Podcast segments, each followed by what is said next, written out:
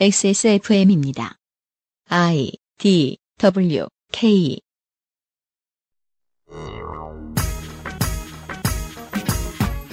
첫 남북 정상회담이 열린 2000년 6월 대학가와 시민단체들은 축제 분위기였습니다. 여야와 진보 보수를 가리지 않고 회담의 의미와 그 결과에 순수한 호기심을 가지고 모두들 흥분해 있었지만 서슬퍼런 보수 언론의 팬끝이 두려워 겉으로 오랫동안 환영하진 못했지요. 그렇다 해도 다음 다다음 정상회담 때는 분위기가 더 나아질 거야 하며 기다렸지. 이후 17년간 다음 정상회담이 한 번밖에 없었을 거라고 예측한 사람은 드물었습니다.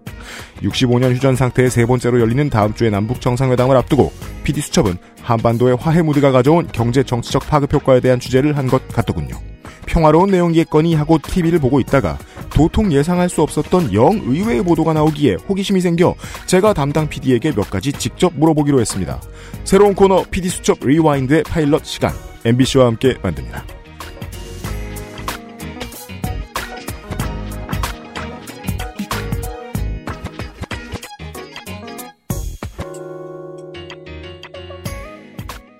내가 눈이 나빠진 건지 아니면 공기가 더러워진 건지 이제는 분간도 잘 가지 않는 강 건너 여의도도 잘 안 보이는 희뿌연 한강변에서 전해드립니다. XSFM의 그것은 알기 싫다 269의 목요일 순서 첫 회로부터 287주차에 보내드립니다. 잠시 후에는요. 어, 첫방 나간 지 1458주 된 프로그램의 PD를 한 사람 만날 겁니다. 귀하게 자란 요즘 직장인들 오너 2, 3세 갑질 못 참아. 이게 뭐냐면요.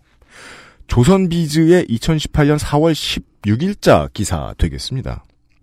원래 기사라는 게 내용 대부분과 무관하게 하고 싶은 말은 제목의 절반, 그리고 마지막 단락의 절반 정도 있지요.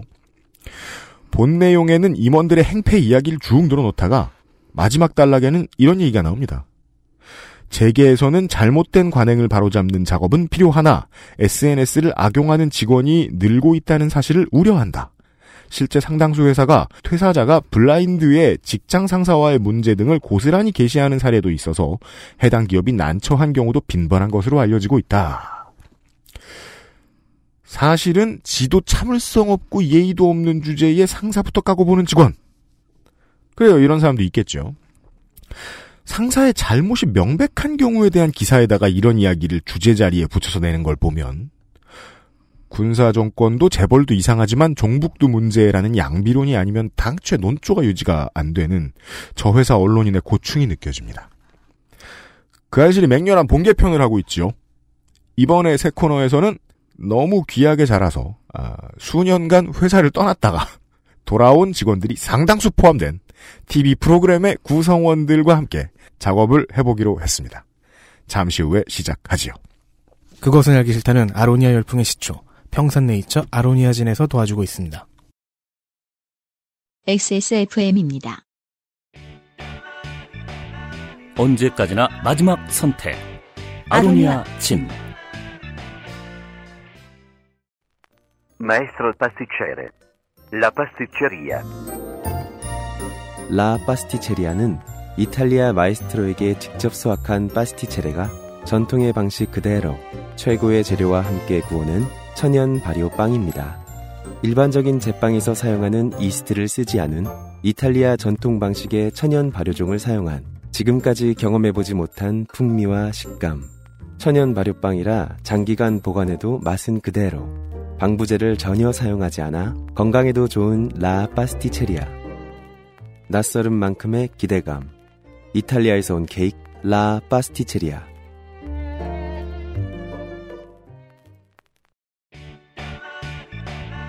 언제까지나 마지막 선택. 아로니아 진.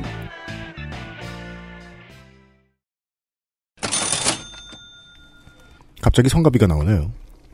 아로니아 50% 반값 세일. 거짓말이죠. 아로니아 진을 세일하는 거지. 약간 톤을 옛날 광고식으로 좀 해봤습니다만. 나가 싫다고 내가 안 만들었다고. 아로니아 내가 싫어하는 거좀 진이 그만해. 네. 팟캐스, 팟캐스트 역사에 강림하신지 아로니아 진이 6년입니다. 그게 이제 그 낙곰수 이후 세대에 그렇습니다. 대중 팟캐스트를 낳은 산파 중 하나죠. 아니 자기 돈 많이 벌면 연구 개발하고 집 사고 하지. 광고를 왜 5만 팟캐스트에 광고를 다 쏴? 그것도 다 했겠죠. 아제 더 큰 거 사지. 네, 제 생각에는 그 사장님과 네. 대표님과 그 광고 쪽 직원들이 네. 본인들이 좋아하는 팟캐스트에 막 list up을 한 것 같아요. 그니까요. 꼭 넣을 것, 전꼭 넣을 그래서는 것. 안 됐다. 버킷리스트처럼 하나씩 하나씩 이렇게 clear해 나가는. 생각한다. 예. 아니에요. 근데 그 메인 시장을 장악할 수 없다면 sub 시장을 완전히 장악하는 건 좋은 전략이죠. 아무튼 비상시국 음. 대책회의가 뿅 하고 나타났어요. 뭐 안물안궁이란 말이 있습니다. 그러니까 아무리 얘기해도 계속 무언가 만들고 있음을 강조하고 계시는 걸로 봐서는 음. 윤세민의 예측이 맞아요. 광고도 하시면서 R&D도 하고 계시는 것으로 네. 신제품이 곧 나올 것 같다고 합니다. 아로니아 C3G 이후에. 그래서 그 출시 전까지 아로니아진 50% 반값 세일을 단행하신다고 하네요. 아 네. 근데 이건 타이밍도 좋고 일단 세일 폭이 50%라는 게 대박이고 음. 타이밍 좋네요. 이거는 신제품에 대해서 굉장히 자신 있다는 반증이기도 하죠. 어버이날 선물로 드려야죠. 네. special edition은 반값을 훨씬 넘, 넘습니다. 19,000원에 판매한다고 합니다. 네. 뭔가 슬픈 이유가 뒤에 있을 것만 같은 엄청난 세일이 왔습니다. 신제품, 폐업, 이건 아니겠죠. 네. 제발 아니길 바- 바랍니다. 우리 셋은 이따 만납시다.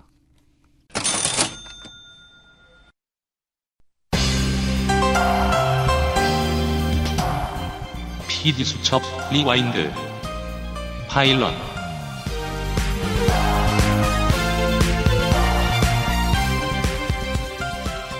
또 새로운 코너. PD 수첩 리와인드 시간입니다. 파일럿입니다. 이 코너는 MBC와 함께 만들고 있습니다. 당연하죠. 어, PD 수첩 리와인드인데 텔레노벨라랑 만들면 이상하거든요. PD 수첩은 듣자 하니 수백 시간을 촬영을 하고 수십 시간을 인터뷰를 해서 48분만 방송을 하는 예, 앉아서 그냥 떠드는 시사 팟캐에서는 상상할 수 없는 노동량으로 만들어지는 프로그램입니다. 그래서 PD들이 아주 억울해 하더군요. 우리야말로 할 말 하안의 대명사들이다. 한 달 내내 듣기만 하고 나가는 건 50분이다. 그 억울함을 XSFM이 캐치를 해서 본방에서 못다한 얘기들을 담당 PD에게 직접 들어보는 시간을 갖기로 하겠습니다. 이 방송의 담당 PD들 중 한 분. 오늘 모신 분은 PD 수첩의 PD로 보다는 벌써 10년은 지난 북극의 눈물 PD로서 혹은 아, 시사교양국 유일의 사내 커플로서 뭐 노안으로서 이런 것들로도 잘 알려져 있는 조준묵 PD입니다. 안녕하십니까? 안녕하십니까. PD수첩의 조준묵입니다. 1150회 PD 수첩에 대한 rewind를 진행을 할 겁니다. 4월 10일에 방송이 됐어요. 이걸 에, 직접 팀 내에서는 뭐라고 표현합니까? 만들었다고 표현하나요? 담당했다고 표현하나요? 네, 담당 연출? 담당 연출. 네. 네. 그리고 몇 번 등장하시고요. 모든 PD들이 사실 등장하는 걸 굉장히 꺼리거든요. 카메라 뒤에 숨어 있는 게 PD라는 직업이다. 우리가 카메라 앞에 쓸 거면 기자하지 왜 PD 했겠냐. 그렇죠. 뭐 이런 얘기들을 하거든요. 앵커 근데- 하지. 그렇죠. 뭐 근데 그, 그 프로그램의 앵커는 PD죠? 어, 한학수 PD죠. 거긴 앵커 좀 좋아합니다. 아, 네. 거긴 좀 앵커 좋아하고요. 저희는 뭐 뒤에 있는 거 좋아하는데 네. 이 취재를 하다 보면 아무래도 호흡상 앞에 나서야 될 때도 있고 네. 그리고 시청자들한테 이 얘기 저희가 직접 발로 뛰면서 저희가 입증합니다. 얼굴 내밀고 이름 걸고 이거 진실임을 증명합니다. 그렇죠. 라는 효과도 있죠. 청취자 여러분 아시는지 모르겠는데요. 그 아이실에서는 지금 지난주와 이번 주 두 주 연이어 어, 무한도전에 출연한 적이 있던 사람이 나오고 있습니다. 지난주에는 박주민 의원, 이번 주에는 조준묵 PD예요. 맞죠? 좀 많이 알아봤어요. 네. 무슨 박명수 동갑 뭐 이런 걸로 검색하시면 이분이 무한도전에 나온 것을 확인하실 수 있습니다. 하지만 직업은 연예인이 아니라 PD예요. 조준묵 PD가 담당을 했던 지난 4월 10일에 나온 PD 수첩의 내용을 PD 수첩을 안 보는 청취자 여러분들을 위해서 어, 저희가 어, 저는 이제 제 개인적으로 사실 MBC에 접촉을 해서 어, 이걸 하는 거라서 거의 제 마음대로입니다. 어, MBC의 시사교양 제작팀에서는 제가 이 프로그램을 어떻게 만들지 전혀 모르는 상태에서 저한테 맡겼습니다. 지금 뒤통수 맞았다는 생각이 지금부터 들 거예요. 어떻게 하느냐. 아, PD 수첩을 안 보신 분들을 위해서 음, 만든 PD가 우울해하도록 PD 수첩 본 방송 내용을 200초로 다 잘라서. 찌그러뜨려서 엑기스만 보내드리도록 하겠습니다. 먼저 이것부터 확인을 하시고 얘기를 나누시죠. 200초 PD 수첩 1150회 2018년 4월 10일 한반도 대전원의 순간 장벽은 무너질 것입니다. 평화와 번영의 길로 가는 그런 계기가 되도록 노력하겠습니다. 지금 아마 50만 원 내놔도 얼른 가져갈 거야. 휴전선을 지척에 둔 땅의 가격입니다. 심지어 지뢰가 묻힌 땅도 없어서 못 팔 지경입니다. 2017년 여름에 촬영한 평양의 모습입니다. 도시의 색이 달라졌고 중심가에는 고층 빌딩이 자리 잡았습니다. 세상에서 제일 좋은 우리 인민, 우리 인민이 다시는 허리띠를 조이지 않게 하며 내용은 물론 사용한 단어도 이전과는 다른 연설이었습니다. 지난 10년 사이 급격히 달라진 평양. 2014년 북측이 만든 홍보 영상 속 그래픽과 2017년 실제 평양의 모습은 거의 일치했습니다. 경제 발전을 위해서 국경이라도 열어라. 자본주의 방식도 도입해라 이랬어요. 김정은 위원장이 핵과 미사일에 집착해 있다고 그것만 볼 것이 아니라 김정은이 원하는 거는 사실은 경제 발전이라는 거죠. 바로 그것 때문에 김정은이는 궁극적으로 핵을 포기하는 결심을 할 수 있지 않을까. 북한 근로자 약 5만 4천여 명이 아침이면 버스를 타고 공단으로 출근했습니다. 무려 14년 동안 운영되어 왔습니다. 정부가 개성공단 폐쇄를 선언했습니다. 이제 우리 정부는 개성공단 자금이 북한의 핵과 미사일 개발에 이용되는 것을 막고 지난해 12월 통일부 정책혁신위원회의 조사 결과 그 진실이 드러났습니다. 당시 국정원은 탈북자 중 한 사람이었던 김태산 씨 등의 진술을 근거했다고 합니다. 하셨는데 그거 선생님 어디서 들으신 거예요? 어디서 야, 야, 야. 예. 이게 뭐야 세 살날 아이야 기자라는 게 그걸 근거를 딱 뭐 봐야 알겠어요? 북한에 던디가게 되면 다 김정은이 도와준다는 거 몰라요? 딱 핵 개발에 들어간 돈이어야 그게 그거예요? 그는 개성공단이 문을 열기도 전인 2002년 탈북했습니다. 한때 최순실의 측근이었던 고영태. 그는 우리에게 놀라운 이야기를 전했습니다. 통일을 한 번 하면 대통령을 한 번 더 할 수 있다. 사실 북한과 대화할 수 있는 극적인 기회도 있었습니다. 아시안게임 폐막식에 뜻밖의 손님이 찾아온 겁니다. 김정은 위원장의 최측근이자 최고위층 인사 3인방의 전격 방문. 그런데 당시 대통령과의 만남이 불발된 이유가 따로 있다는 의혹이 제기됐습니다. 북한을 만나겠다고 했는데 세월호 사건처럼 똑같이 대통령하고 연결이 안 됐어요. 북측 대표단은 그날 밤 비행기로 떠났습니다. 한반도 평화의 시대를 좀 더 일찍 맞이할 수 있었던 기회를 눈앞에서 놓친 셈입니다.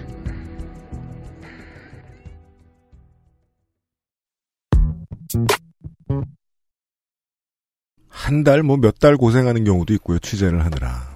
편집을 하는데도 며칠 밤을 새기도 하고요. PD들은 또 본방을 확인해야 되는데 본방이 밤이면은 그것도 확인하고 집에 가야 돼가지고 무조건 야근이고요. 다 끝났는데도. 이러한, 어, 담당 PD들의 고생을 다 쓸모없어 보이게 만드는 3분의 확인하는 PD 수첩이었습니다. 예. 내용이 뭐 완전히 다 들어가진 못했지만요. 예, 조준묵 PD와 함께하고 있습니다. 처음에 이 제목도 한반도 대전환의 뭐 순간 이런 거였고 파주 그리고 DMZ 지뢰지대 땅값이 오른다. 사람들이 기대를 엄청나게 가지고 있다. 그 다음에 카메라가 평양으로 옮겨가죠. 평양은 요즘 우리가 아는 것보다 훨씬 잘 살고 있다. 스마트폰 보급률이 어마어마하게 높다. 이런 얘기 할 때만 해도 그런 얘기죠. 뭐 민주정부의 노력의 결실이 맺어지고 있는 중이다. 이제 점을 찍으러 갈 거다 대통령이 그 정도의 스토리. 그래서 방송 앞부분은 얌전하고 고요하고 저한테는 따분했습니다.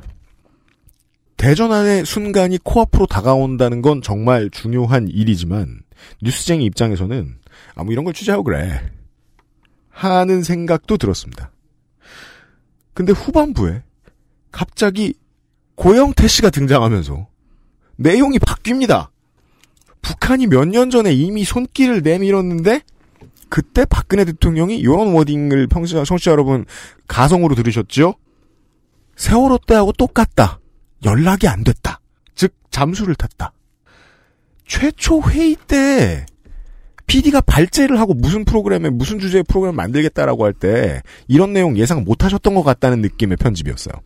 어, 당연히 몰랐죠. 몰랐고 예상도 못 했었고요. 처음엔 무슨 프로그램 만들려고 하셨던 그러니까 거예요? 그 제목이 이제 한반도 대전환의 순간이었는데요. 네. 그 그러니까 제목은 같았는데 제가 이제 맨 처음에 생각을 했던 건 이게 이제 원래 예상 제가 이제 준비하고 있었던 프로는 아주 다른 프로가 있었는데 네.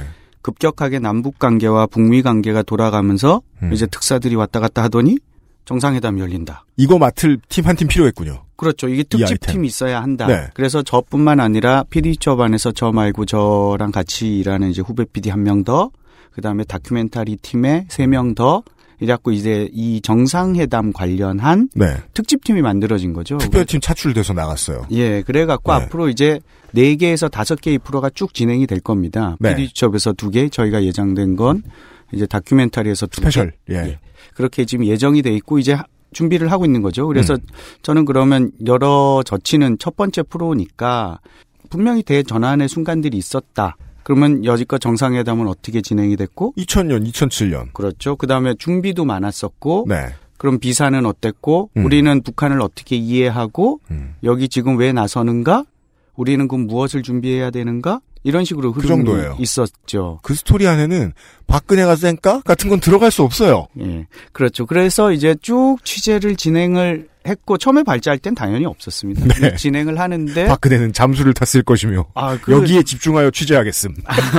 이거는 뭐 예상도 못했던 부분인데 네. 저희가 이제 쭉 취재를 하다가 아 당연히 10년 동안의 이 보수 정권에서도 뭘 하긴 했을 건데. 정상회담을 원했을 텐데 음.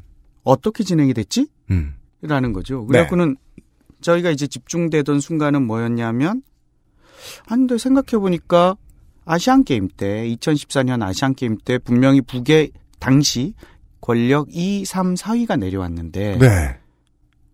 그때 걔네가 무슨 인천에 밥 먹으러 내려갈 것 같지도 않고, 그렇죠. 분명 뭔가 중요한 일이 있지 않았을까? 백지영 씨도 냉면만 먹고 가지 않는데 노래를 하시는데. 그럼요. 그래 갖고 근데 두 끼만 먹고 갔거든요. 바깥으로 알려진 건.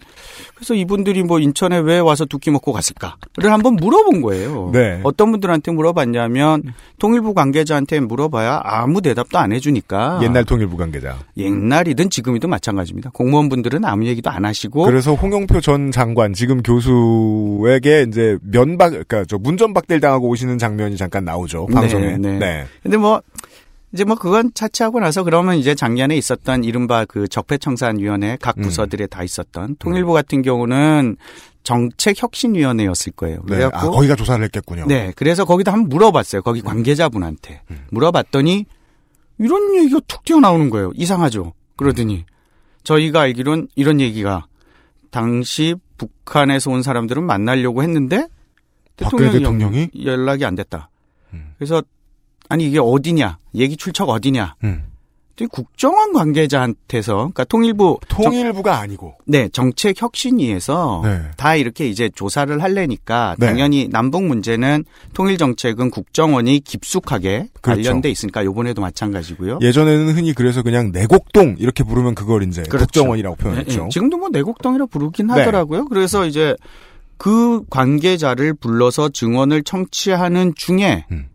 그런 말을 들었다는 거예요. 그 저희가 그럼 또 이걸 안 알아볼 수가 없으니까 그렇죠.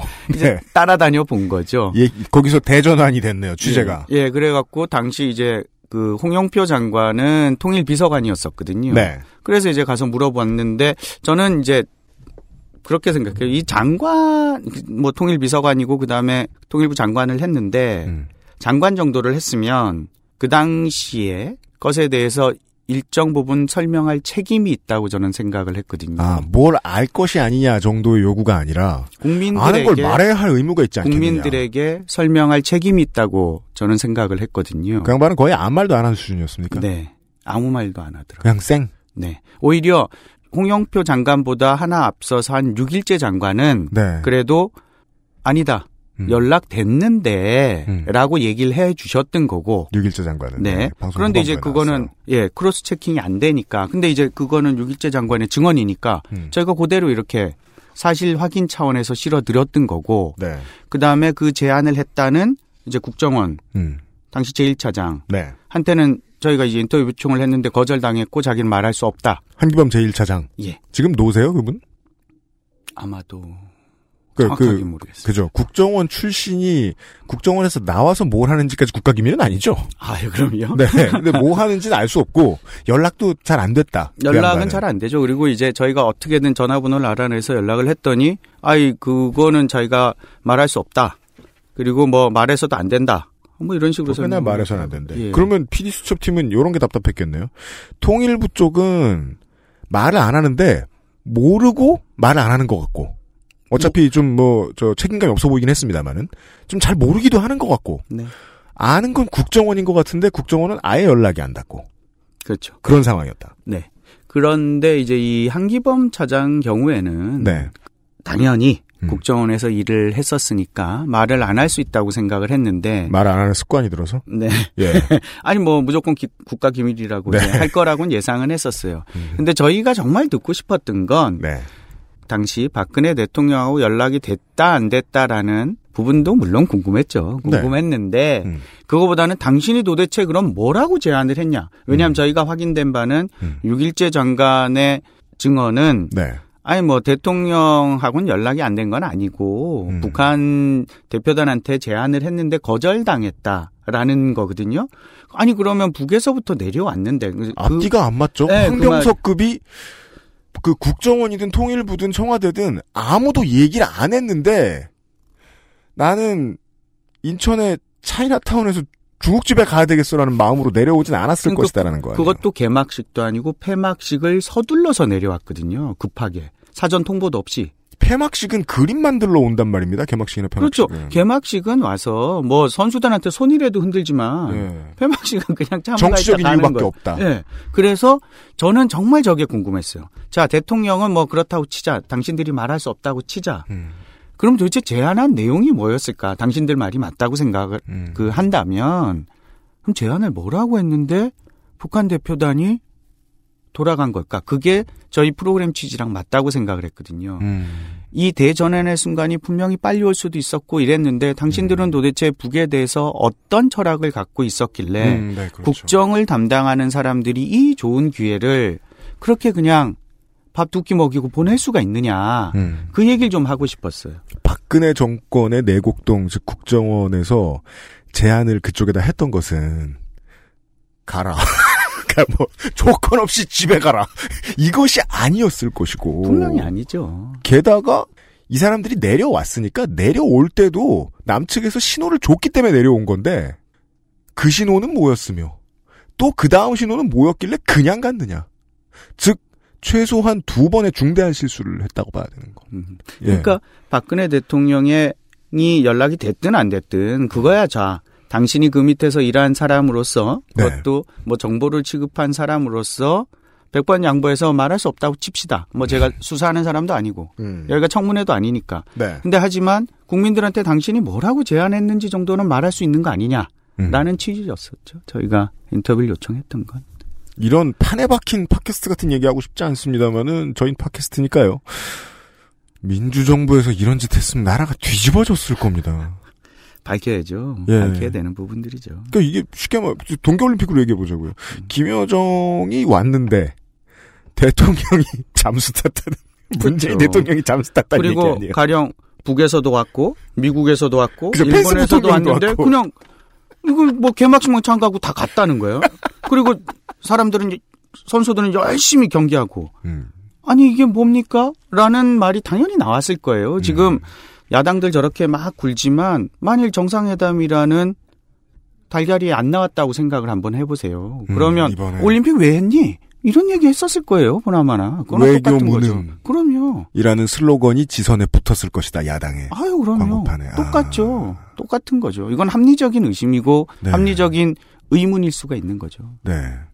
이게 그 90점 맞는 학생 85점 맞았다고 때리는 부모는 많은데 30점 맞는 학생이 30점 맞았다고 때리는 부모가 별로 때리는 사람들이 별로 없어요. 그 차이 때문에 그냥 짚지 않고 넘어가게 되는 문제들이 너무 많은데 그 중에 하나 크리티컬한 것을 PD 수첩이 본의 아니게 뒷걸음질 치다 밟은 이야기를 듣고 있습니다. 아닙니다. 앞으로 뚜벅뚜벅? 걸어, 걸어가다가 발견한 걸로 하겠습니다. 뒷걸음질 아니고. 아, 뚜벅뚜벅이란 말. MBC 직원들이 되게 좋아하더라고요 요즘. 그런 말만 하면 다시 좋은 친구가 될 줄 알아봐. 알겠습니다. 노력 중입니다. PD수첩의 조준묵 PD와 함께 하고 있습니다. 광고를 잠깐 듣고 오죠. 그것은 알기 싫다는 나의 마지막 시도 퍼펙트 25 전화 영어에서 도와주고 있습니다. XSFM입니다. 어제는 난리도 아니었어. 이번 거래는 진짜 사기였다니까. 나야 알지. 내가 좀만 더 영어를 잘했어도 이런 일 안 생겼지. 근데 어떡하냐? 무역업이 12년 차에 토익도 900을 넘는데 영어는 계속 속을 썩인다니까. 영어를 책으로만 잘해요, 내가. Um, hey, why don't you call Perfect 25? 뭐? Perfect 25. 뭔데 그게? Perfect 25 English phone call service. 이거 말하는 거야? 퍼펙트25.com? Yeah, that's a good start. 이제 카비레이크도 라이젠도 컴스테이션에 문의하십시오.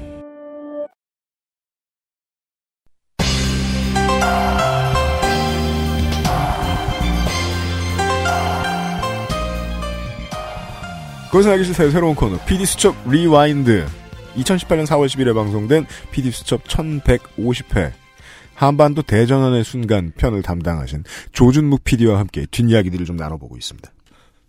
박근혜 정부의 실책 얘기 어, 그리고 안민주 정부 9년 사이에 있었던 실책 얘기 또다시 할 수 있는 기회가 있을 것 같고요.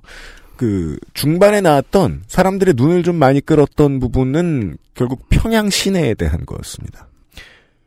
저도 그 정도는 좀 설득을 당했어요. 그냥 뭐 스파게티 맛있어 보이네 이런 장면이 나오는데 아, 스파게티는 누구나 먹을 수 있죠. 그리고 사람들은 본능적으로 이런 댓글을 달아요. 평양만 잘 사는 거지. 유경호텔 근처만 찍으면 어떡하냐.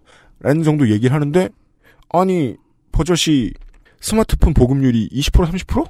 그 정확한 수치는 네. 그 저기 그 몇 퍼센트인지는 제가 정확하게는 네, 모르겠고요. 500만 대라고 했던가요? 예, 예. 뭐, 500만 대. 그 사실 이제 그것도 추정이죠. 각 이렇게 이제 그, 네.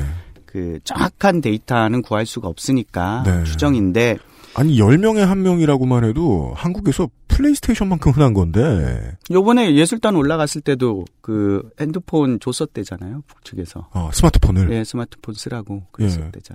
오기 힘든데 왔으니까 사진 찍고 뭐 하고 다 하고 있을 텐데. 예. 음. 그 정도로 평양이 많이 변했다. 북한이 많이 변했다 라는 얘기를 이 방송에서 나오고 있는데 다루고 있는데 보면은 이제 그 정도까지 얘기가 나왔던 것 같아요. 평양이나 신의주 같은 대도시들은 많이 변했을 것이다. 다른 곳은 아직 알 수는 없다. 당연히 그걸 의심하신단 말입니다. 보시는 분들도. 다른 북한 주민들의 경제 지표도 나아진 것일지. 왜냐하면 우린 평생 그걸 배우고 살았으니까 저기는 못 먹고 못 살아. 그게 말이죠. 네. 우리나라도 그렇고 아프리카의 개발 도상국들, 저개발 국 가들도 마찬가지입니다. 거점 중심으로 원래 발전을 하죠. 아, 뭐 그렇죠. 예, 그러면 이제 평양이 가장 많이 발전을 했을 것이고 그 거점이 얼마나 발전했느냐도 중요한 증거가 된다. 아, 그럼요. 그러면서 전체적으로 퍼져 나가는 거죠. 전체적으로 퍼져 나가는 거고, 가령 장마당이라는 게 평양만 있는 게 아니고, 이젠 북한 전역으로 흩어져 있는 음. 것처럼, 네. 가령 평양 말고 이제 그 다음 도시를 뭐 원산, 음. 신의주, 뭐 해주 이런 도시들을 얘기하던데 두 번째 도시를 원산 얘기를 많이들 하시더라고요 전문가분들이 네. 원산에서는 실제로 이런 얘기를 한다 그러더라고요. 아우 주말에 우리 평양에 쇼핑 갈까? 라는 얘기를 한다는 거예요 젊은 친구들이. 아. 그러면 그 정도로 이제 소비 수준, 음. 구매 능력이 올라왔다는 얘기거든요. 그런 게 점점 퍼져나가겠죠. 우리나라도 그랬지 않습니까? 이 저개발 국가들이 성장을 할 때 물론 뭐 유럽 같은 나라 들은 음. 좀 다르지만 네.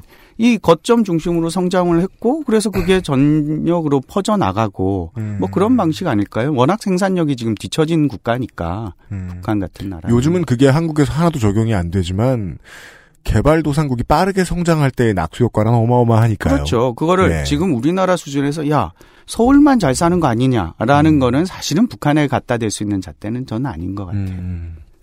퍼져도 꽤 퍼졌을 가능성을 엿볼 수 있다. 네, 저는 뭐 그런 것 같습니다. 그건 이제 전문가들 인터뷰들을 들으면서 음. 대부분 다 북한 경제 내지는 북한학을 전공하시는 분들은 음. 거의 대동소이하게 이렇게 말씀하세요.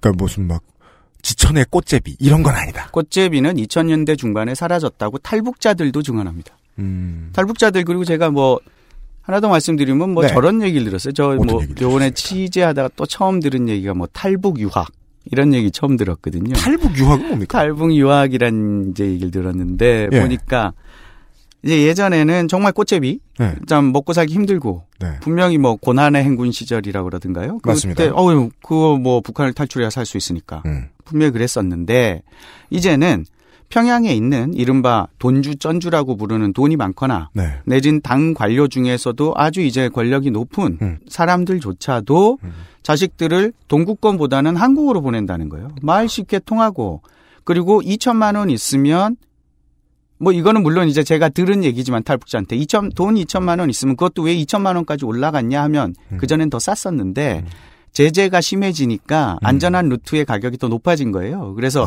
중국 측 안내원을 만나서 국경에서 아. 브로커한테 줘야 되는 값이 좀 올라갔다. 올라갔죠. 안전한 예. 루트를 택해야 예. 되니까. 그럼 뭐돈 2천 정도는 뭐 쉽게 낼 수 있대요. 그래갖고 한국까지 오는 거예요, 서울까지. 그렇다면 가만 있자. 그 이제 옌벤의 동포인 걸로 세탁이 되는 건가요? 음, 아니 탈북자. 탈북자로 그냥 예. 탈북자가 되는 거군요. 탈북자가 돼갖고 한국 오면 거기서 공부하고 들- 들어간다거나. 예, 보조금도 나오고 아. 대학도 갈 수 있고 그럴 수 있으니까요. 이게 왜 세터민들 보면 정말이지 우리가 아는 클래식한 개념에 목숨 걸고 나오셔가지고 당연히 그 근본 없이 시작을 해야 되니까 직장도 없고 직장도 되게 싼 직장에서 굴르셔야 되고 그래서 힘든 분들이 있는가 하면 좀 때깔나는 분들이 소수 있거든요. 네. 아 이유가 나오네요. 그 저기 탈북자 분들 중에서도 이제 대학생 그룹들이 있는데 그 그렇죠. 친구들한테 제가 직접 들은 얘기예요. 아뭐 음. 누구는 야 너네 아버 우- 우리 우스갯소리로 너네 아버지 뭐 하시는데 뭐 이런 거 묻고 평양에 어떻게 지내는지 이런 거 서로 묻고 그래요. 그리고 중국 통해서 핸드폰 집어넣어서 서로 연락도 하고 그런 거죠. 그 아버지 뭐 하시노? 그런 말투의 한국말은 처음 들어봤습니다. 이런 답변이 나올. 아하. 아, 예, 이 처음 들었네요. 예. 근데 그렇다면 더더욱이 우리는 저녁에 밥을 먹고 널브러져서 소파 위에서 보던 TV조선이나 채널A의 예능 프로그램이 떠오르지 않을 수가 없습니다.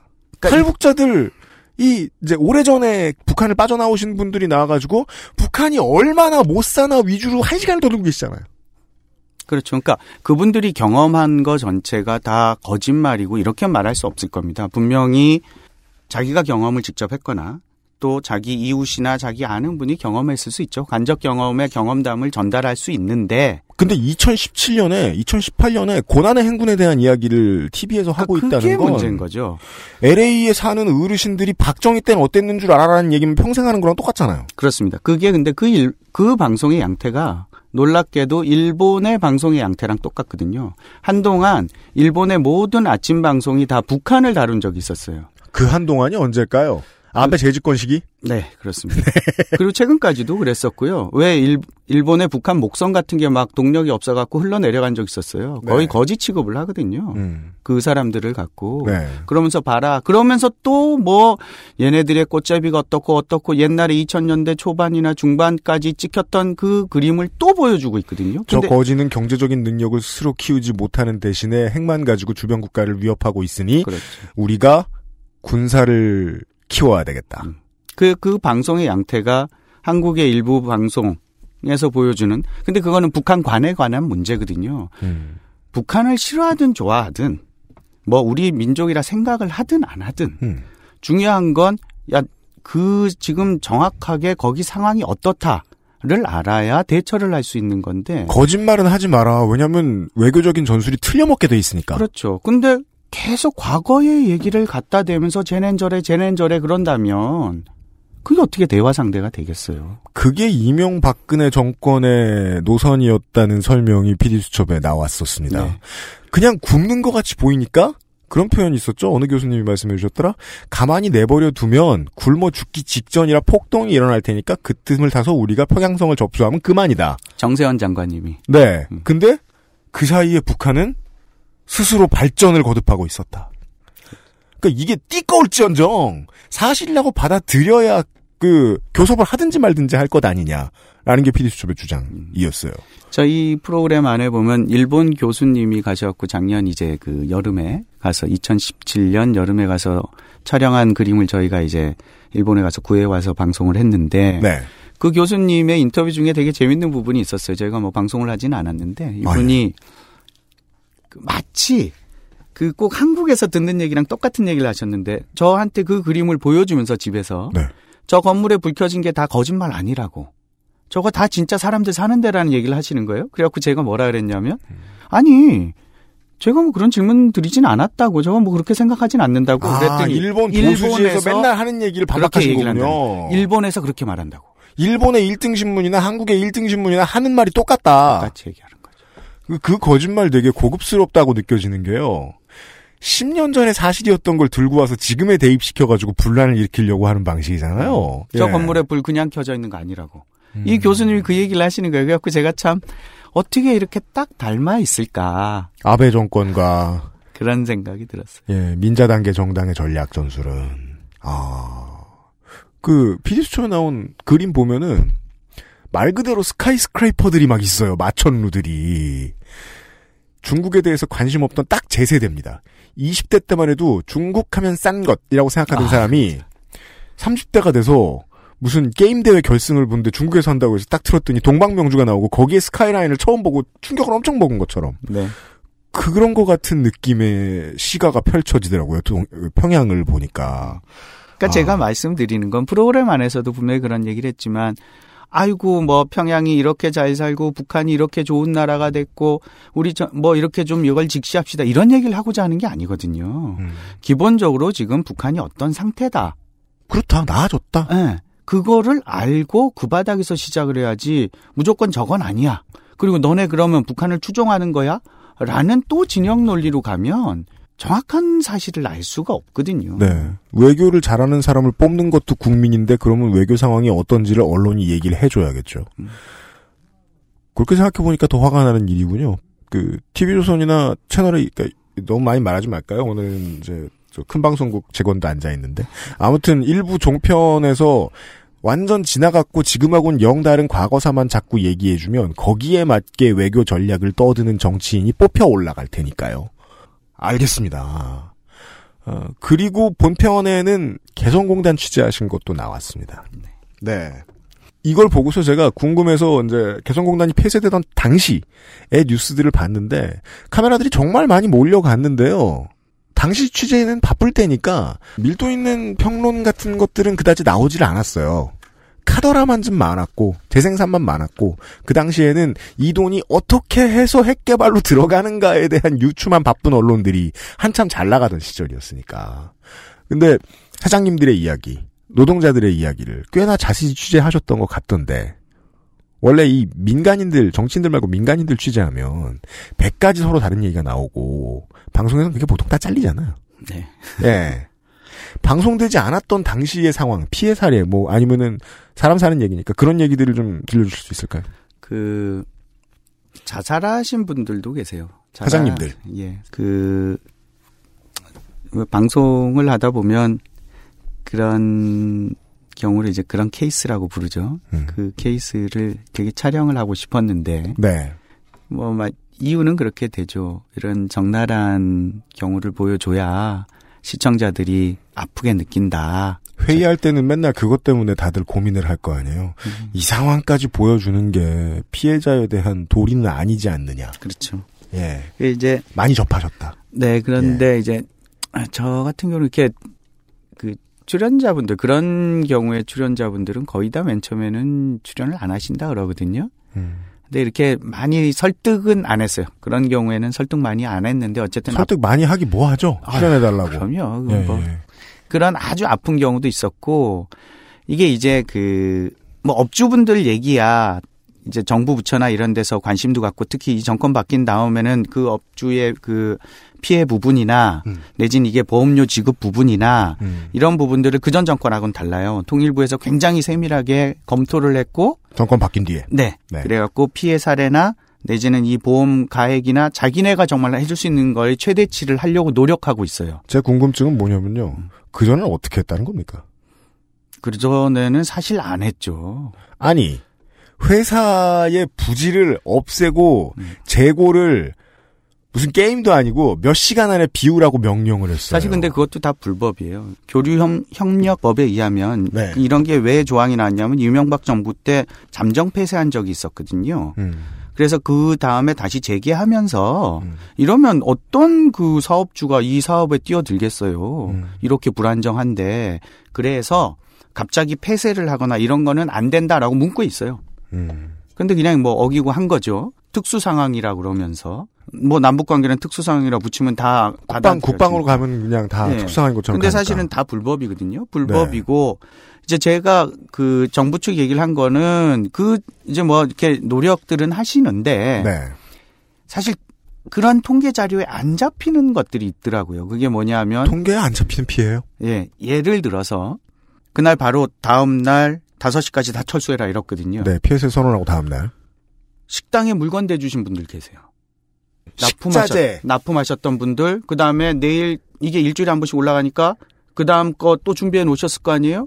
그건 다 피해 사례에 못 들어가고. 식자재는 종업원들이 한두 명이 아닌데 되게 그렇죠. 대량으로 납품되잖아요. 업체들이 많죠. 그 다음에 가령 물건을 완제품 만드는 회사에 들어가려면 재료들이 있었을 거 아니에요. 재료 납품 받은 거. 그 재료를 납품하는 업주들은 또 그 구제를 못 받았거든요. 정말요? 예. 조립 들어가기 전에 사- 그 원자재 납품도 원자재 납품은 구제가 안 됐어요. 그렇죠. 그건 구제가 안 됐거든요. 완제품에 대해서 그것도 뭐 생산 가격 몇 프로 뭐 이런 보험료 계산해서 네. 그런 식으로 됐는데 원자재를 갖다가 이제 내일 들어가기로 한 거예요. 네. 그럼 다 준비를 해놨을 거 아니에요. 음. 이거는 아 이거는 피해 사례 구제받을 수가 없다라고 됐던 거죠. 센터에 하나도 못 받았어요. 센터에 직원 들어가 있고 공장을 운영하던 회사가 몇 개 정도였죠? 상당히 많은 걸로 알고 있는데 예. 그러면 사실상 도시 하나를 그냥 죽여버린 셈인 아 그렇죠. 거잖아요. 굉장히 많은 그 유관 관련됐던 네. 업체와 그 다음에 거기에 일했던 사람들이 음. 사실 어마어마하게 피해를 본 거예요. 그 부분에 대해서. 그게 꼭그 업주가 아니라 지금 와서는 그 점도 참 묘하고 신기하네요. 그 이후로 지금까지 시간이 계절이 몇 번이 바뀌었는데 이 문제에 대해서 피해 입은 분들에 대한 르포르타주 같은 것이 크게 많이 안 나왔어요. 그렇죠. 예. 일종의 금기어 아니었나요? 그래 버렸나요? 예, 금기어였죠. 아니 그냥 장사 잘하던 한국의 회사들이 강제로 망했는데 뭐 그냥 규모로 따질 것 같으면 뭐 이게 언론 통폐합하고 다를 바가 뭐가 있어요. 근데 이게 소개가 그렇게 많이 되지 않았다. 예. PD수첩에서는 확인을 하실 수 있고요. 음, 저희가 잠깐만 더 쉬었다가요. 어, 진짜 궁금한 게 있습니다, 제가. 예, 그걸 좀 여쭤보지요. 그것은 알기 싫다는 이탈리아에서 온 케이크 라 파스티체리아에서 도와주고 있습니다. XSFM입니다. 카카오톡으로 지난 수업 내용을 확인하고 반복해서 연습할 수 있습니다. 늘어난 실력을 매일 알려주는 전화 영어. Perfect 25.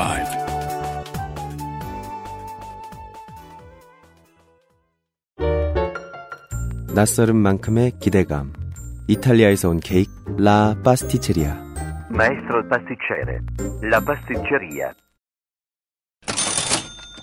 갑자기 또 조준묵 PD가 사라졌어요? 네. 워프에서도 왔습니다. 아, 제가 말하면 안, 되, 안 되는 거였군요. 뭐 어때? 송가비도 말하는데. 광고하십시다. 많이 더워졌어요. 기온이 올라가면 해수면도 올라가겠지만 빵이 금방 상할 수 있습니다. 네. 평소- 라 파스티체리아를 만드는 파스티체리께서는 오만 핑계를 대서 어떻게든 일을 안 하시는 분이죠. 너무 덥다. 덥다. 너무 그러니까 춥다. 웃기고 있네. 주문이 너무 많다. 공부해야 된다. 등등등. 다음번엔 뭘까요? 그니까 말이야. 핑계 이게 다, 다 아니, 녹았어, 이제. 아니, 저는 이제 약간 기대가 되기 시작해요. 슬프다. 이번, 이번엔 무슨 핑계를 댈 것인가? 그래서 생산이 일시 중단돼. 라파스티체리아 빵의 생산이 일시 중단됩니다. 그래서 할인을 합니다. 네. 이상한 전개입니다. 네. dark white 제품과 2kg 패키지 제품이 할인됩니다.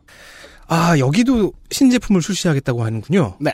어, 생산을 중단하는 이유는 그럼 진짜로는 이 논리가 아니라 신제품 출시 때문이군요. 그니까요. 4월에 더워서 안 만들겠다고 하면 9월까지 놀겠다는 거거든요. 음, 어린이날하고 어버이날 시즌 전에 괜찮네요, 할인들. 물론 라파스티체리아의 빵이야. 뭐 혼자 사는 사람 주워 먹겠지만 사다가. 여튼 뭐든 어떻습니까? 할인하는데. 라파스티체리아에서 신제품 출시 전 대할인을 진행 중이라는 소식을 전해드립니다. 네. 우린 내일 만날게요.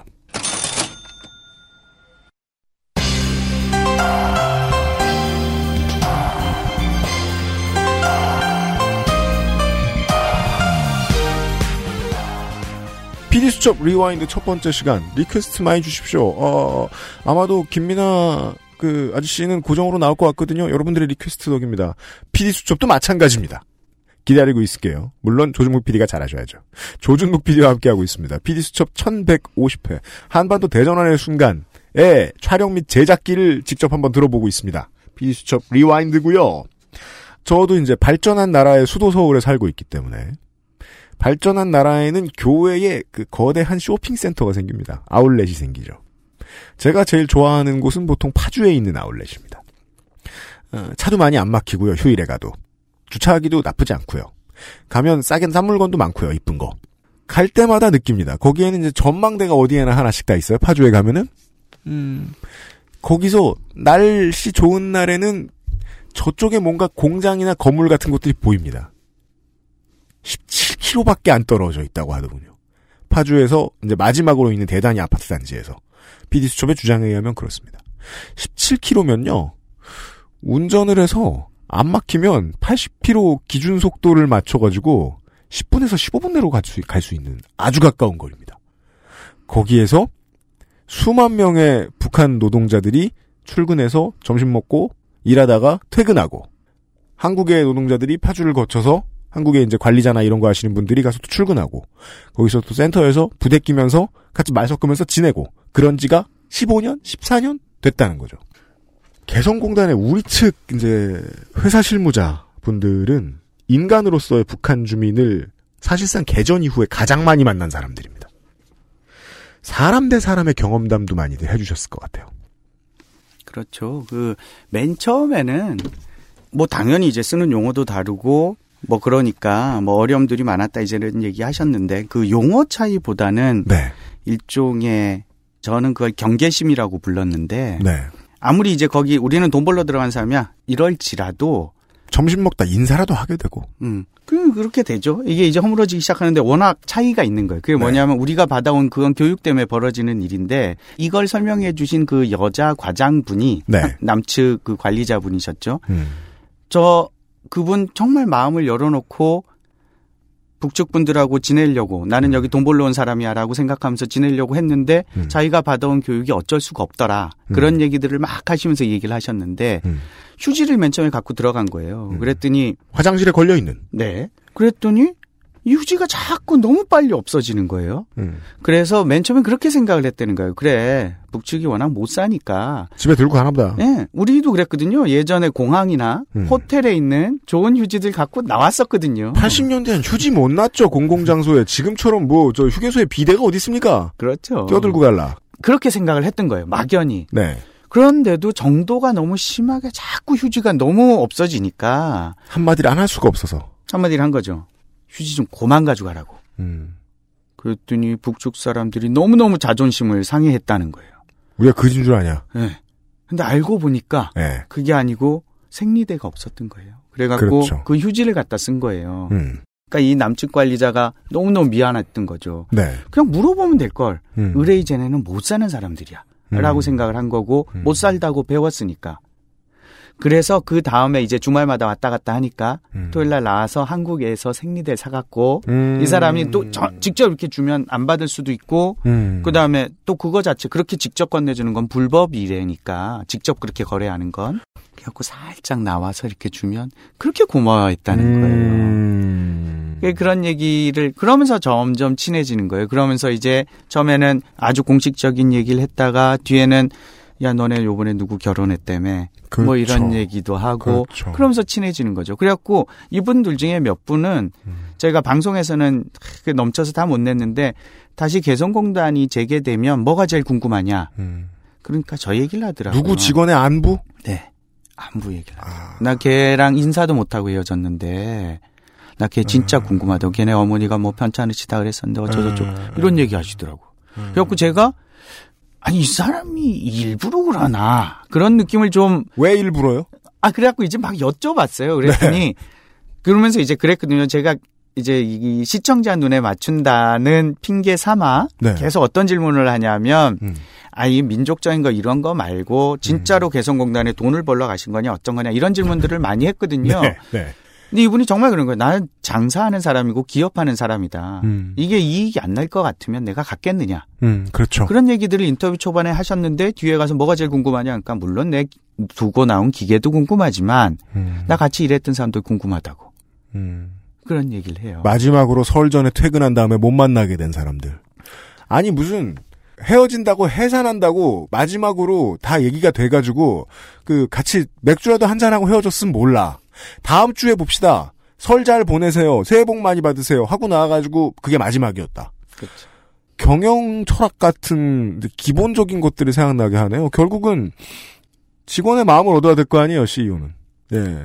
서로 마음을 열고 났을, 난 지가 한참이 됐을 수밖에 없겠죠. 14년이나 됐으니까. 그랬고 이제 그 기간이 그렇게 일을 했더니 뒤에 가서는 이제 저런 부분들도 막 얘기를 한다는 거예요. 처음에는 잔업 이런 거는 뭐 상상도 못 했었다는 거예요. 왜 일을 더 하냐고 우리가. 음. 그 북측 노동자들이, 그런 노동자들이. 얘기를 했었는데 야근이 뭐냐? 네. 이뭐 뒤에 와서는 그런다는 거예요. 사장 그 저기 뭐 우리 아직 못 맞춘 것 같은데 우리 일 좀 더 하자고. 음. 그러면서 일하고 와 물론 수당 뭐 바- 다르게 보면 수당 나오니까 음. 그런 것도 있지만 초창기에는 수당을 준다 그래도 안 했던. 사람들이거든요. 음. 그럼 이건 두 가지가 있는 거죠. 하나는 인간적인 교류, 또 하나는 자본주의를 배운 거죠. 어, 두 가지가 예, 있는 예, 거죠. 예, 분명히 개성공단이 북한 사회에 미친 영향은 어마어마하게 커요. 그거는 그건 참여정부의 통일부가 처음에 설파하던 그대로 됐군요. 어느 정도는. 그렇죠. 예. 예를 들어서 음. 개성공단에 뿌려졌던 초코파이가 원산에서 박스도 안 뜯고 발견이 됐었다는 거예요. 그래갖고 난리가 났었다는 거예요, 북한에서. 근데 그게 그러면 원산까지 어떻게 갔겠어요? 뭐죠? 물물 교환으로 교환으로 교환으로 교환으로 간 거예요. 아. 그게 어떻게 보면 이쪽 장마당에서 저쪽 장마당으로 무언가가 교환되면서 건너갔다. 그렇죠. 그럼 그게 야 나만의 초코파이가 이렇게 좋다라는 것도 줄 수가 있는 거고 북측에 음. 또 하나는 나만의 경제에 이렇게 돌아간다는 자본주의적으로 돌아가는 질서를 북한 경제에 심어주고 있는 거거든요. 아주 미약한 바탕으로 음. 실제로 어떤 게 있었냐면 북한에는 주택 매매, 뭐 주택 임대 이런 개념이 없었다는 거예요. 없었, 아, 그래요. 네, 예, 그렇다고 다 하죠. 국가 소유니. 그게 맨날 지금 한국당이 하는 얘기 아니에요. 예. 북한이냐, 우리가 토지 공 개념 이러면서. 그런데 북한 헌법에 죄송합니다. 네. 생겼어요. 아, 허- 법이 바뀌었어요? 예, 개성공단 때문에 법이 바뀐 게 아니고 새로운 조항이 생긴 거죠. 주택을 임대할 때는 네. 이런 법이 생긴 거예요. 물론 아. 우리나라 법보다는 아주 단순하지만 임대의 개념을 도입했다. 그렇죠. 왜냐하면 이 사람들이 개성공단 업주들하고 이걸 맨 처음에 할 때 아니 건물 주인이면 주인이지 이걸 빌려 쓴다는 개념은 뭐냐? 음. 사용료를 낸다는 건 뭐냐? 그걸 저로 주고받은 거예요. 그거는 개성공단 법률 팀장을 하신 분이 저한테 말씀을 하시더라고요. 그러면서 그 북한 헌법 개정된 걸 보여주시더라고요. 그전 헌법엔 그 조항이 없어요. 근데 개정된 건 있어요. 그 개성공단 때문에 생긴 거거든요. 그런 게. 이래서 참 정치가 뭐를 하면 잘하는 게 티가 안 난다는 게 말이죠. 저도 지금 지방선거 방송을 앞두고서 지방선거 같은 경우에는 지자체장이 잘하면 기록에 안 남거든요. 못하면 망가지는 거죠. 참여정부가 10년 전에 뿌려놓은 씨앗이 되게 컸구나. 그럼요. 북한 안에서는 굉장히 컸어요. 그래갖고 탈북자들도 무슨 얘기를 하냐면 예. 북한에 지금 원산이나 이런 데서 공단들이 막 굴러가거든요. 네. 그 뭐라고 하냐면 옛날엔 생산량이 100이다 그러면 100만 딱 하고 닫았다는 거예요. 근데 요즘은 어떻게 하냐면 100 생산을 하면 네. 맞추면 나머지 생산하는 부분에 대해서는 니네들이 알아서 해라. 이익을 창출하면 그걸 돌려 쓰든 어떻게 하든 하라 그런다는 거예요. 어. 근데 이걸 어디서 배운 거냐면 개성공단에서 배운 거라는 거예요. 음. 생산량 이후의 걸 하면 이렇게 이렇게 이익을 남겨서 어떻게 어떻게 하더라. 그렇죠. 그걸 배웠다는 거예요. 상관없이도 모르겠지만 저도 베트남 놀러 갔을 때 즉석 똠양꿍 봉지가 두꺼워진 걸 보고 베트남의 변화를 느꼈는데 그런 건 실질적인 변화 맞거든요. 퍼졌군요, 그게. 이런 모양이야. 이건 이렇게 만들어서 이런 이윤을 취한대. 그렇죠. 그리고 득실 따지는 문제에 있어서는 본능적인 거기 때문에 말로 가르쳐 주지 않아도 다 캐치하는 사람들이 있잖아요. 그들 중 일부가 그 똑똑한 상인 중 일부가 대상 전주가 돼서 나라를 매겨 살리는데 중요한 역할을 했다. 예. 아, PD 수첩을 봤지만 지금 들으니까 더 이해가 됩니다. 즉 편집이 이상하다는 얘기일 수도 있겠습니다. 조준묵 PD와 함께하고 있습니다. 마지막 질문쯤 해드릴 시간입니다. 그렇다면 07년에도 00년에도 18년에도 마찬가지입니다. 정상회담을 하겠다는 건 북한한테는 시장 가능성을 확보해주고 자본주의의 가능성을 좀 더 많이 열어주고 우리는 미국이나 다른 육자들과 더불어서 평화를 만들어냈다라는 명예를 취하고 거기에서 또한 반사적으로 얻어지는 경제적 이익을 얻고 이런 노력의 일환입니다. 정상회담은 그런 거죠. 조중국 PD께서 보시기에 지금의 북한이 그대로 갔을 때의 발전 가능성은 어느 정도입니까? 그러니까 뭐 저는 사실 뭐 요번 프로그램 하면서 네. 취재하면서 이제 배운 지식들이니까 넓긴 하지만 아주 얇죠. 그게 이제 우리 직업의 특징이기도 한데. 그러니까 말이에요. 그걸 좀 다들 알았으면 좋겠어요. 예, 이 직업을 그냥, 하는 사람들이. 그냥 얇습니다. 우린 얇은 거다. 예. 예. 근데 제가 그 접촉을 PD 수첩이라는 간판을 걸 덕분에 네. 만났던 전문가분들은 공이 음. 다 이거는 뭐 100%라고 해도 과언이 아닙니다. 네. 100%의 모든 분들이 지금 북한의 상황은 음. 중국 80년대 시장 경제를 받아들였던 상황과 아주 비슷하다. 음. 그리고 북한은 중국보다 훨씬 더 빨리 발전할 것이다. 그리고 남한 입장에서 보면 언어 통하죠? 거리 가깝죠? 이거 정말 활용할 가치가 높을 것이다. 그러니까 나쁜 개념이 아니고 이걸 흡수통일한다 이딴 개념이 아니고요. 서로 같이 아, 북한이 비슷한 경제적인 수준이 되는 게 남한한테는 엄청난 이득이거든요. 시장 자본주의에 편입시키되 우리의 영향권 안에 두는 그게 베스트 시나리오일 것이다. 예. 그런 식의 얘기들을 합니다. 그러고 이제 뭐 당연히 노동력의 수준으로 보면 중국 이제 굉장히 높거든요. 중국 이제 made in China는 비싼 것이지요. 북한의 지금 사실은 참 못된 얘기긴 하지만 임금의 수준은 중국 동남아와 비교해서도 월등한 경쟁력이 있습니다. 이건 보수적으로 얘기해야죠. 네, 예. 굉장히 못된 얘기긴 하지만 실제가 그렇습니다. 실제 네네네. 실제가 그렇기 때문에 한국의 지금 상황으로 놓고 보면 굉장히 이득이 됩니다. 이게 아직도 무슨 퍼주기니 뭐니 하는 사람들은 계속 그렇게 그냥 퍼준다고 생각하시고 그러면 그러니까 시장 자본주의 할 생각 없는 사람들이라고 봐도 되겠다는 거죠. 그럼요. 17km 거리에 말이 통하는 말씀하신 대로라면 비인간적이긴 하지만 숙련도도 이제는 높아진 가격 경쟁력이 어마어마한 노동자들이 예전보다 잘 먹고 예전보다 잘 살아서 교육 수준도 올라간 노동을 해서 돈을 벌고자 하는 의지가 펄펄 끓어오르고 있는 사람들로 가득한 나라다. 그러면 품어야 될 이유는 분명한 거죠. 예. 아, 교육 잘 돼 있고 근면하고 예. 네. 그러니까 이게 그리고 실제로 평양 그 김정은 정권 이제 이후 네. 김정일 사후에 김정은 정권 이후에 그런 일들이 벌어졌다고 하던데 예. 평양에서 건물을 지으면 음. 예전에는 국가가 다 지었는데 요즘은 그 이른바 돈주나 쩐주라고 불리는 사람들의 자본을 끌어와서 짓는다는 거예요. 그래갖고 일정 부분 건물 임대를 맡긴다는 거죠. 그래갖고 음. 수익을 얻어라 니네가. 음. 그 대신 투자를 해라. 근데 이 방식이 뭐냐면 중국이 썼던 방식이거든요. 그렇죠. 똑같거든요. 음. 그러니까 제발 그거를 좀 현실을 직시했으면 좋겠어요. 북한을 추종하는 것도 아니고 저도 뭐 북한 뭐 그냥 그저 그래요. 네. 이건 제가 추종을 해서 하는 얘기가 아니거든요. 호의 문제는 아니고. 그럼요. 이게 어떻게 계속 그런 식의 너 누구 편이니? 너 어느 쪽이니? 만 물어갖고는 한심한 처지에서 벗어나지 못한다는 거예요. 그 저도 뭐 보통 이제 저도 평생을 우경화된 팽끝을 두려워하는 사람들의 사회에서 산 사람으로서 정치적 이득, 군사적 이득으로만 북한을 주로 생각을 하다가 땅, 인력, 소비 등이 있는 시장으로서 보니까 되게 달라 보인다는 생각은 드네요. 예. 그렇게나 에, 새로운 시각을 전달해준 에피소드였는데 시청률이 별로 안 나왔다. 아까 편집 못했다고 그러셨죠. 시청률이 안 나왔다는 말은 본인이 하셨어요? 네. 실제로 안 나왔습니다. 네. 왜냐면 앞뒤에 순쓰레기 같은 사람에 대한 얘기들이 너무 많이 나왔어가지고요. PD 수첩은. 네. 이번 주 치도 시청률 대박 칠 거예요. 제가 봤는데. 그런데 시청률도 안 나왔다는데. 아, 2부 기획 중이라고 아까 본인이 말씀하셨죠?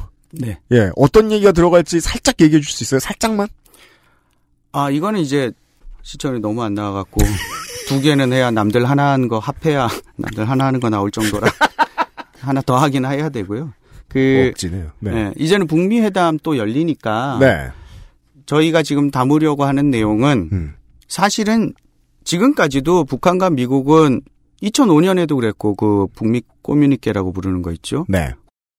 9.19 공동성명. 북미의 협상을 통해 채택된 북한의 핵 포기를 위한 각국의 조치를 담은 성명. 미국 일본과의 수교, 평화협정, 경제지원 등의 내용이 들어있었으나 북한과 미국이 성명 내용의 해석에서 큰 차이를 보이며 성명 채택 이후 미국 재무부는 북한의 해외 계좌를 동결했고 이듬해 북한은 대포동 2호를 발사했지요.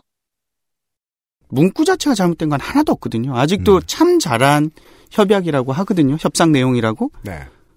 하나도 안 지켜졌거든요. 그 다음 날부터 바로 안 지켜졌거든요. 음. 저는 북미 회담 개인적으로는 김정은이나 트럼프의 성향상 봤을 때 아주 잘 될 거라고 봅니다.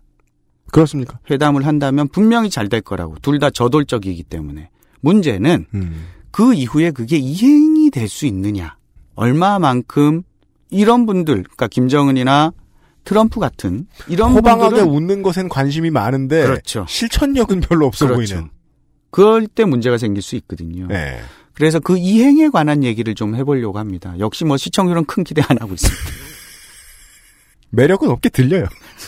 그래서 두 개 앞에서 하나. 호기심은 대박 생깁니다만 이걸 사인해준 윗선이 고맙습니다. 예, 아주 공익적인 방송이에요. 저희 부장이 해직자 출신이라.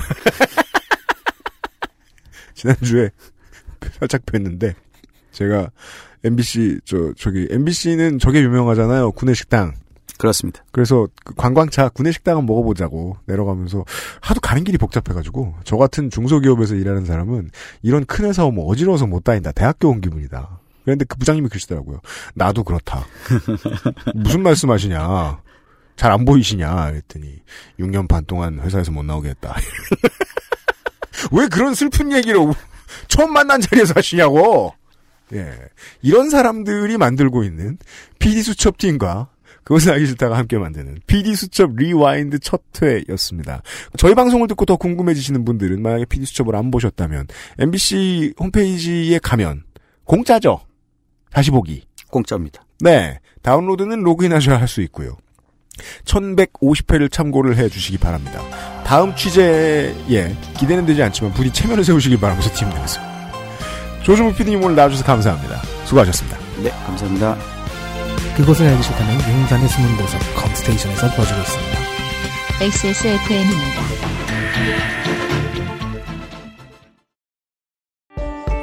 안녕하세요. 컴스테이션에 걸어다니는 콜센터 이경식입니다. 하드코어 게이머는 과소비를 해야만 할까요? 이것은 지난 4반세기 동안 인류가 스스로에게 던져온 질문이었습니다. 이에 대한 컴스테이션의 답은 있으면 써도 되지만 안 그래도 괜찮다는 것입니다. 16 thread의 octa-core CPU의 가격대도 더 이상 꿈이 아닌 세상. 정보를 구하실 시간이 없다면 컴스테이션에 문의하십시오. 비용의 합리성을 고려하신다면 컴스테이션에 문의하십시오. 011-892-5568로 전화 주십시오. 조용한 형제들은 폭주하는 주문에도 끄떡 없습니다. 컴스테이션은 조용한 형제들과 함께합니다.